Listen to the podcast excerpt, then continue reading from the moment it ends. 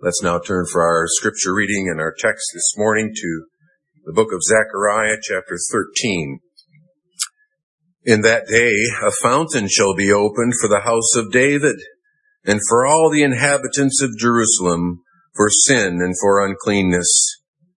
It shall be in that day, says the Lord of hosts, that I will cut off the names of the idols from the land, and they shall no longer be remembered. I will also cause the prophets and the unclean spirit to depart from the land. It shall come to pass that if anyone still prophesies, then his father and mother who begot him will say to him, You shall not live, because you have spoken lies in the name of the Lord. And his father and mother who begot him shall thrust him through when he prophesies. And it shall be in that day that every prophet will be ashamed of his vision when he prophesies they will not wear a robe of coarse hair to deceive, but he will say, I am no prophet, I'm a farmer. For a man taught me to keep cattle from my youth. And one will say to him, What are these wounds between your arms? Then he will answer, Those with which I was wounded in the house of my friends. Awake, O sword, against my shepherd, against the man who is my companion, says the Lord of hosts. Strike the shepherd, and the sheep will be scattered. Then I will turn my hand against the little ones. And it shall come to pass in all the land, says the Lord, that two thirds in it shall be cut off and die, but one third shall be left in it. I will bring the one third through the fire, will refine them as silver is refined, and test them as gold is tested. They will call on my name, and I will answer them. I will say, this is my people, and each one will say, the Lord is my God. Congregation of our Lord Jesus Christ, this morning we continue with the themes that uh, were especially introduced last time in this final section of Zechariah. We're considering the burden of the Lord concerning that day, that day that uh, Zechariah uh, refers to again and again also the day of the Lord, uh, the day of God's mighty acts of, of judgment and mercy, meaning destruction to his enemies and salvation to his people. And we've already uh, considered uh, last time that this day that is spoken of uh, cannot properly, in the light of uh, the teaching here and in the rest of Scripture, be restricted uh, either to the near future restricted to the time in which Zechariah prophesied at this point, nor to the very final days before Christ's second coming. Likewise, in, in that connection also, this prophecy cannot properly be interpreted to refer only to the literal uh, geopolitical nation of Israel or the literal Jerusalem that is referred to repeatedly in these passages. According to the New Testament, the Jerusalem whom God defends and saves is ultimately the city of the living God. It is that Mount Zion of the New Testament, which is made of the redeemed from all nations, all nations who are blessed through the seed of Abraham, as God has promised. God promises great saving blessings in this chapter before us. He promises cleansing. He promises purging. He promises refining. And uh, those ideas actually might be captured with one word, that is purification. They involve each of them in a, a kind of purification that God promises to accomplish. The Lord will purify His people. That's our theme for uh, this morning in our consideration of this chapter. The Lord will purify His people. And our four points uh, describe four ways in which God purifies His people. Beginning with a fountain opened.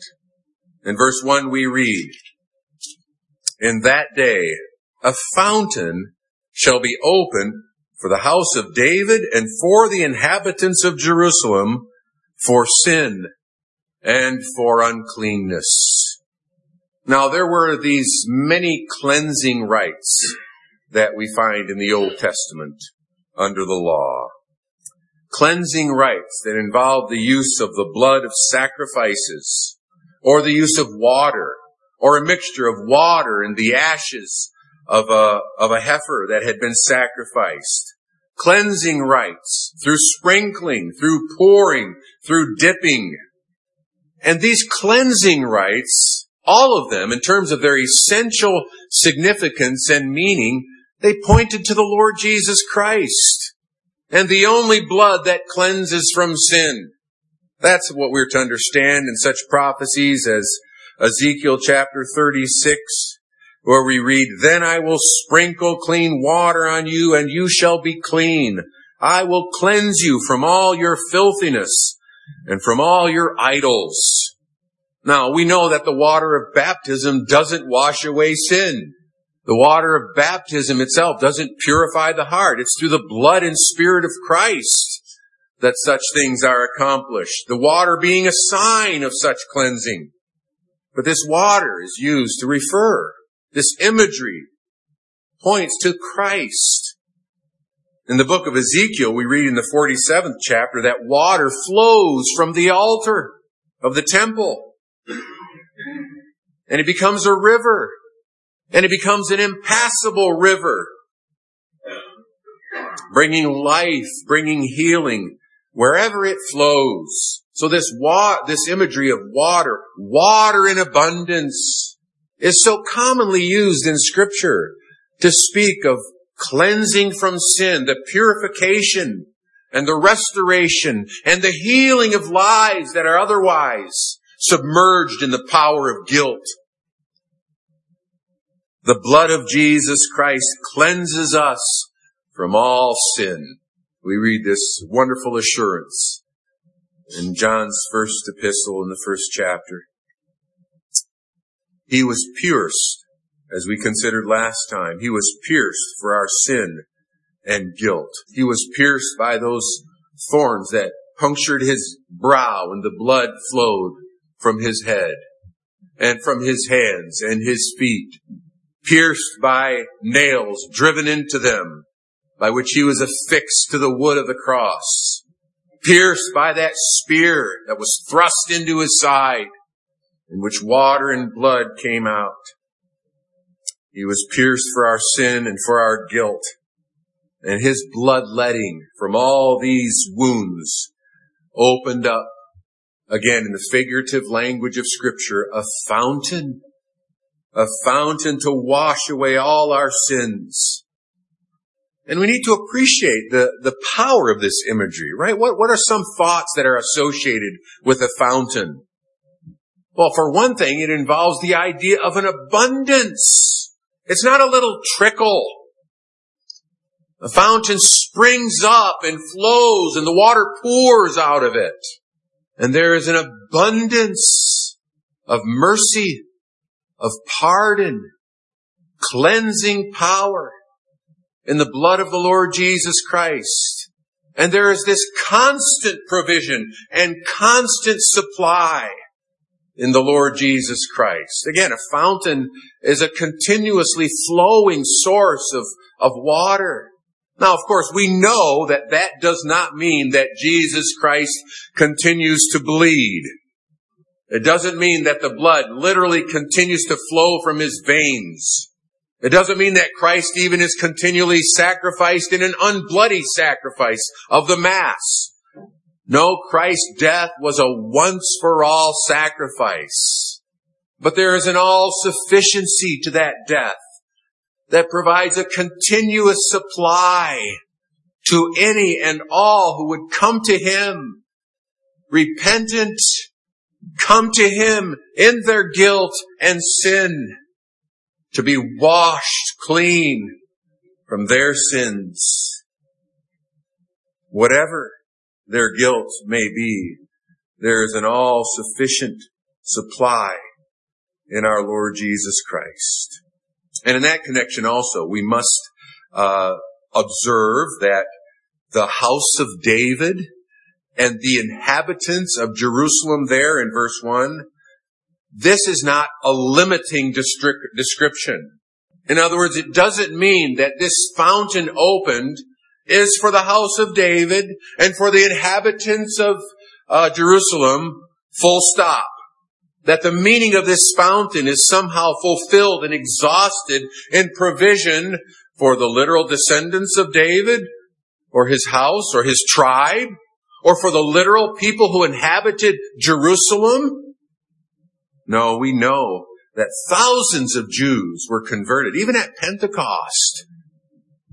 And thousands more in weeks following. We're given the numbers. And no doubt many of them were uh, from the house of David, of the tribe of Judah, perhaps even more closely related to David's lineage somehow. And many of them were inhabitants of Jerusalem, but we know that at Pentecost there were dwellers from uh, places throughout the empire. Jews, many who had come for the for the Passover feast, they didn't live in Jerusalem. And throughout the New Testament, there are many, many thousands, no doubt, of Jewish converts who came to the Lord Jesus Christ and washed in this fountain. In other words, this reference to the house of David and the inhabitants of Jerusalem is not a limiting description that restricts this fountain to these particular people. As literalists ought to insist, but it's a failure to appreciate again the way the scripture itself interprets the Old Testament prophecies particularly. Also in the book of Acts, we not only read of numerous Jewish converts from a great variety of places. The gospel uh, went forth to uh, the Roman Empire and the apostles entered the synagogues and they proclaimed Christ to those who were dwelling in all these places and, and there were those who believed. But we also read that God made very, very clear. He showed Peter that his plan was to cleanse people of all nations from their sin. And Peter was told not to call that common, which God has cleansed. Because all those who believe in Him, their hearts are purified by faith. They're washed from their sins, whoever they may be. He is the propitiation for our sins, says the apostle John. And not for ours only, but for the sins of the whole world, without distinction between Jew or Gentile. This fountain is opened for all sin and uncleanness. And it doesn't matter how dark the sin. It doesn't matter how depraved the character might be. In Corinthians chapter 6, we read of fornicators and idolaters and adulterers and homosexuals and sodomites and thieves and covetousness people and drunkards and revilers and extortioners. And they will not inherit the kingdom of God. Oh, but we read the next verse. And such were some of you. But you were washed. You were sanctified. You are justified in the name of the Lord Jesus and by the Spirit of our God. There is an abundant washing from sin and cleansing in the Lord Jesus Christ. There is a fountain filled with blood drawn from Emmanuel's veins and sinners plunged beneath that flood lose all their guilty stains. The dying thief rejoiced to see that fountain in his day. And there may I, though vile as he, wash all my sins away. What can wash away my sins? Nothing but the blood of Jesus. What can make me pure within? Nothing but the blood of Jesus. Oh, precious is that flow that makes me white as, as snow. No other fount. No other fountain I know no other supply, no other source of such abundant, constant cleansing for all is there but the blood of Jesus.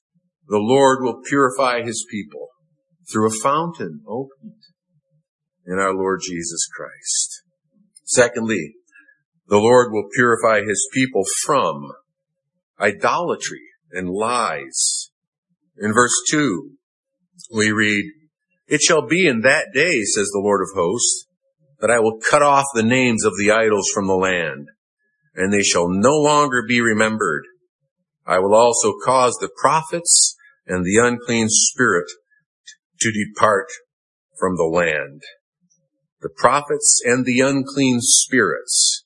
Now, those ideas are often joined closely together in scripture because uh, evil spirits are lying spirits. And sometimes they uh, occupy and come forth from the mouths of lying people.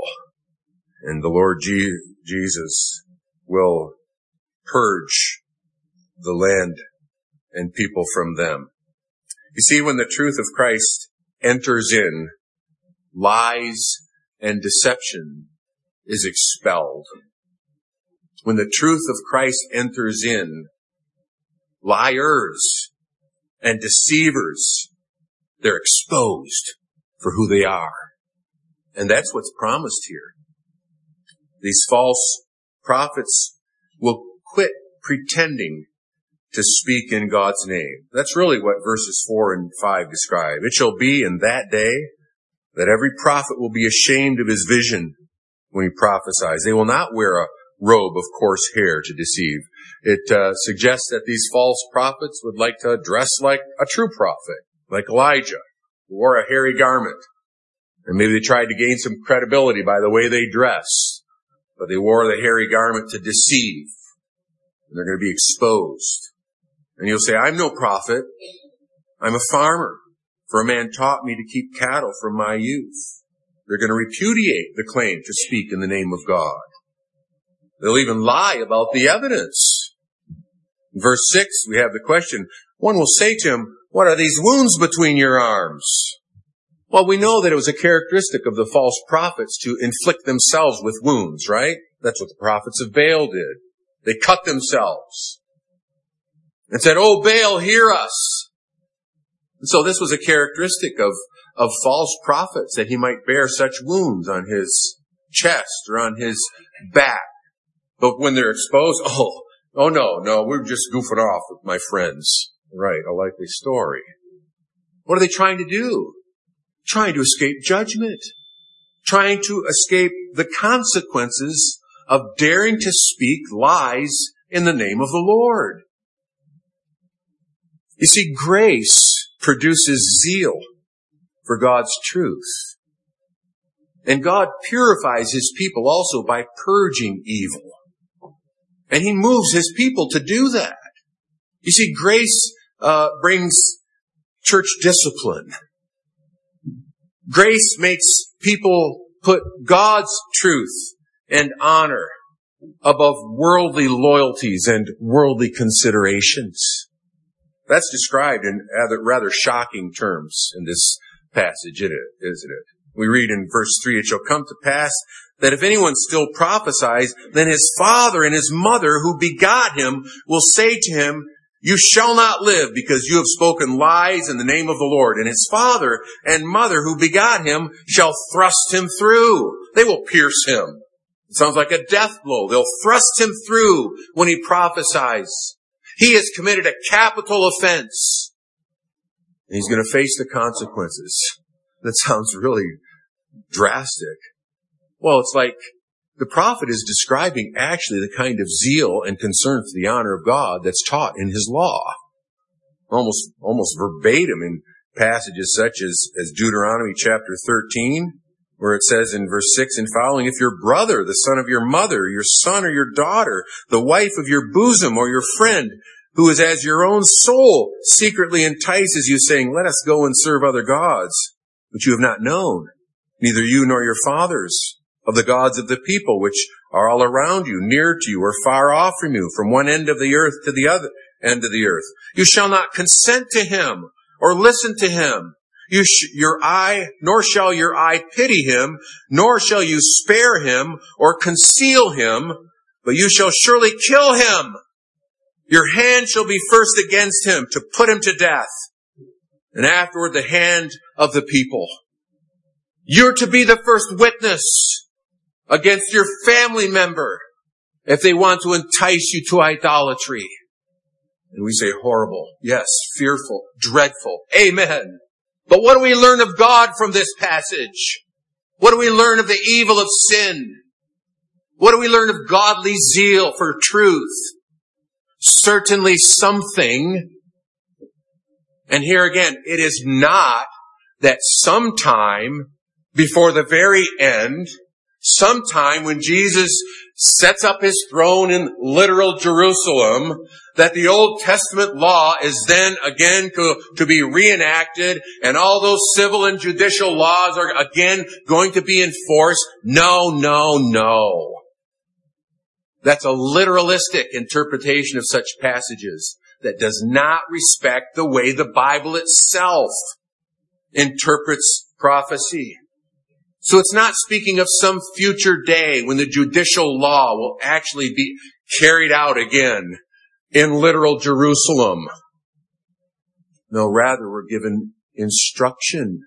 We're given teaching about the effects of grace really entering into the hearts of his people. It makes them zealous for the truth and for the honor of God with a zeal that will put truth and the honor of God above the nearest and dearest earthly loyalties. Now, brothers and sisters, loving children, loving family members is not worldly. But it can become worldly. It becomes worldly when people love brothers and sisters, spouses, children more than they love Christ. So much that Jesus uses such radical language when he says, if anyone does not hate his father, his mother, and brother and sister, he cannot be my disciple. Comparatively, loyalty to Christ comes first. And love for loved ones becomes worldly. If they're loved more than faithfulness to the Lord Jesus Christ, it's worldly. If parents enable the sins of their children, or if parents shelter them from the consequence of the sins of their children, or if parents excuse the sins of their children, or ignore them and fail to call them out lovingly, directly. And yes, brothers and sisters, sometimes that means preaching the law to your children and saying to them, when you neglect to worship the God, you're sinning against him. God calls you to worship. God commands you to honor him. And in this house, we uphold the will and the law of God. Yes, that's preaching the law. And remember one purpose of the law. It's to expose the reality of sin so that people would repent and be saved. That's a very loving thing to do. Now we want to speak the truth in love, but we must know that to excuse, to minimize, to ignore, to shelter loved ones while they continue in sin, that is not loving. It's not honoring to God. It's not loving. And see, here is a difference than the old covenant and the new covenant. You the consequence for idolatry and false prophecy was fatal. Death. The goal doesn't seem to be restoration, but church discipline, well, that's a different matter. And so that people might be restored by grace. Grace produces zeal for God's truth. And where grace enters then, sin is expelled and sin is purged. And this is the constant, this is the great unchanging biblical principle that we need to hear also in this passage. Okay, we can look, we can look for all kinds of historical examples. We can look for examples throughout the book of Acts. We can, we can hear about the consequence of the gospel entering there in Ephesus, where these false teachers brought all their occultic books at great cost and they lit them on fire, expressing their repentance.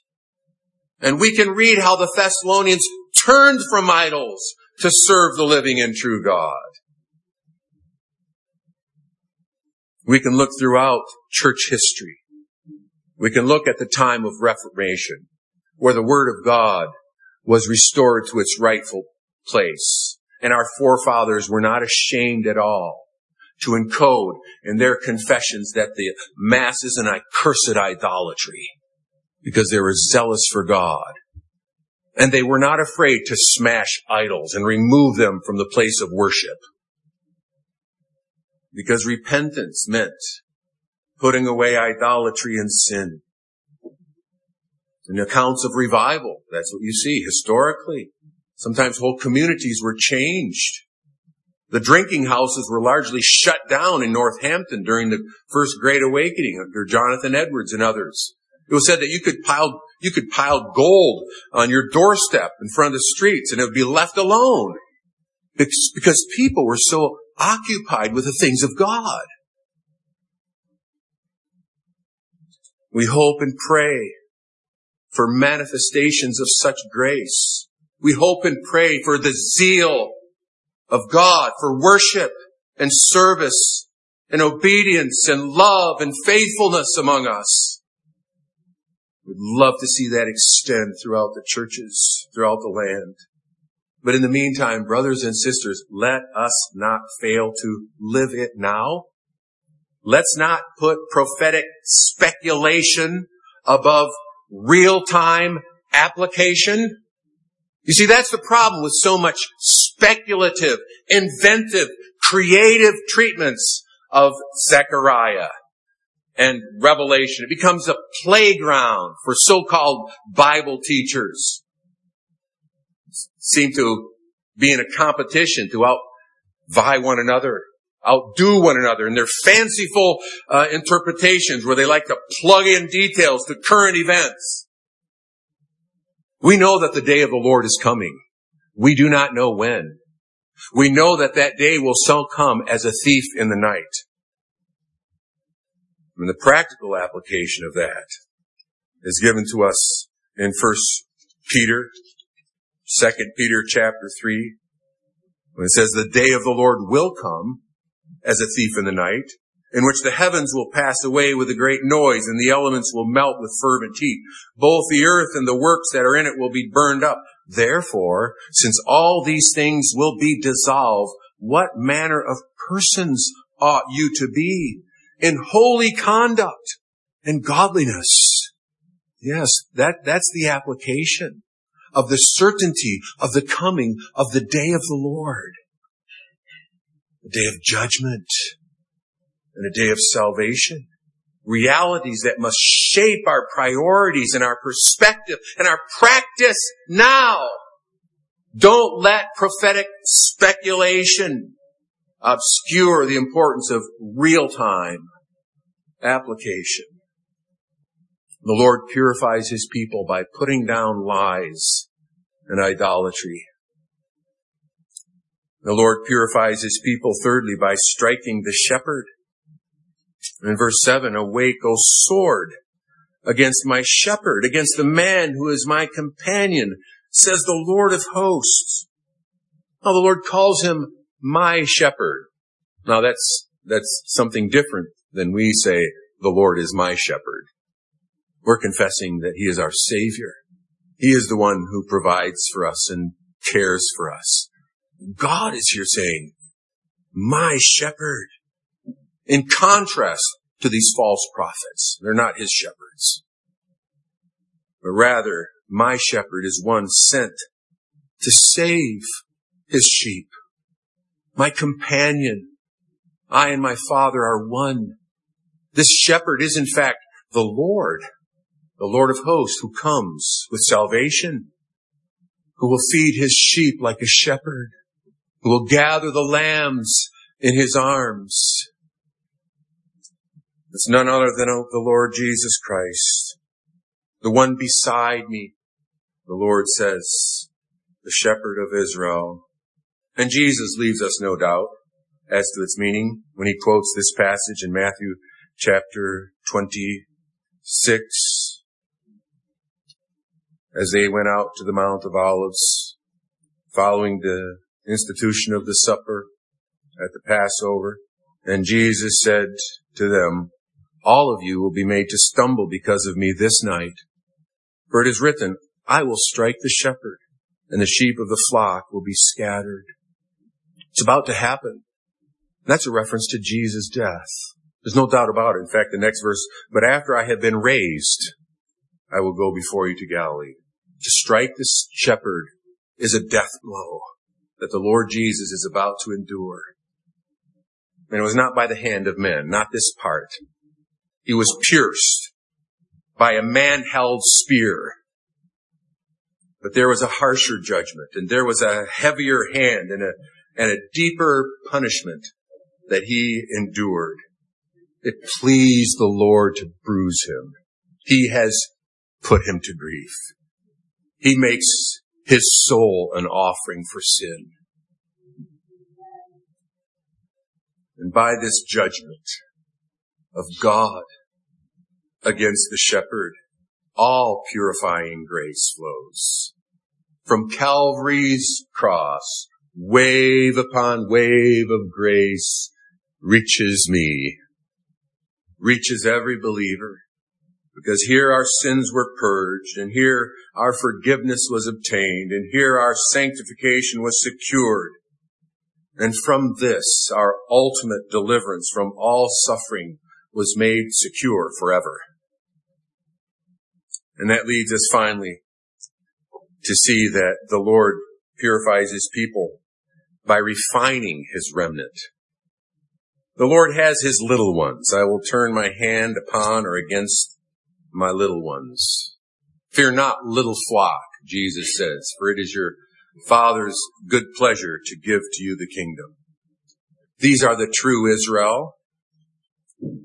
And a comparatively small group compared to those who are called Israel, or we might say a comparatively small number of true Christians among all those who are called Christians or who would call themselves Christians. That's always the way it's been. There is this remnant principle that we find in scripture in so many places, Old and New Testament. They are not all Israel who are called Israel or who are all of Israel. Though the children of Israel be as many as the sands of the sea, yet the remnant shall be saved. And Paul says in Romans chapter 3 that, that even now, despite the, the unbelief of Israel, by and large, there is a remnant according to the election of grace. He himself belonged to such a remnant, saved by grace, as were those many thousands of Jews who had been converted at Pentecost and the time following and down through the years, down through the years, down through the years to this day. And thus all Israel shall be saved. That hardening is only and always partial. There will always be this remnant among the Jews according to the election of grace until the fullness of the Gentiles has come in, until all God's elect from all the nations are gathered into that one fold along with their Jewish brothers and sisters. That's the significance of this language of two thirds, one third, two thirds dying, one third being saved, defended, and purified. It's, it's remnant language, really. God purifies his true people. It's described there in verse 9. I will bring the one third through the fire, will refine them as silver is refined, and test them as gold is tested. Language very similar to what we have in, in, uh, First Peter, where it describes those who are elect according to the foreknowledge of God as those who are kept by the power of God through faith for salvation ready to be revealed at the last time, who rejoice though now, if need be, we've been grieved by various trials, that the genuineness of your faith being much more precious than gold that perishes, though it is tested by fire, may be found to praise, honor, and glory at the revelation of Jesus Christ. That's the language of testing. Refining trials that serve to purify God's people. Every branch in me that bears fruit, he purifies or prunes that it may bear more fruit. Through tribulation we enter the kingdom. We're assured of that. I'll sanctify to you your deepest distress. The flame shall not hurt you. I only design your dross to consume and your gold to refine. We are chastened by the Lord so that we do not perish with the world. That's the Bible's description of God's purpose and intention through hardships and sufferings and all the various forms that they come to us. You see, God's covenant grace achieves his purpose. We hear that in the last verse. They will call on my name. and I will answer them. I will say, this is my people. And each one will say, the Lord is my God. Right? Isn't that, isn't that the heart of this covenant relationship that God establishes with his people? I will be your God. You'll be my people. And that will not fail. That will be realized And all the seed of Abraham, all the children of promise, whether Jew or Gentile.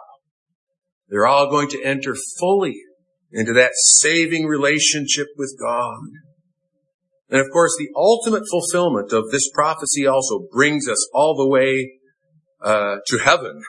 It brings us to that blessed hope. It brings us to that ultimate deliverance and ultimate expulsion from everyone who makes a lie.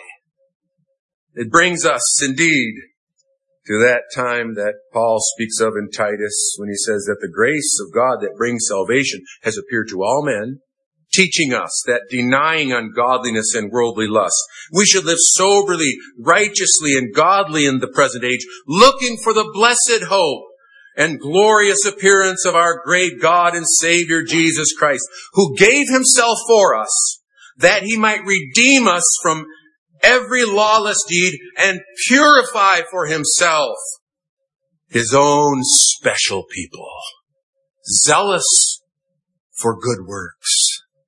Yes, our purchase from the guilt and the power of sin is for purification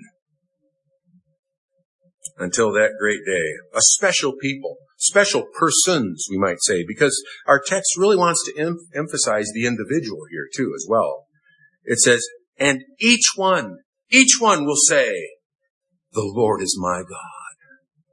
It won't be a nominal confession. It won't be a matter of saying the right thing. That will be the confession of the heart. The relationship to God who is my God, my Savior, my only comfort in life and in death. Yes, God will gather a vast number, a multitude which no one can number, but they'll be made of individuals, each of whom have washed their robes and made them white in the blood of the Lamb, and are described in the book of Revelation that those who are before him and the promise of God's covenant will be realized in all its fullness. He who overcomes shall inherit all things, and I will be his God, and he will be my son the personal, the individual relationship with God along with the corporate gathering of all God's people. God will purify his people through a fountain opened from idolatry and lies, through striking the shepherd, by refining them until that great day. Amen.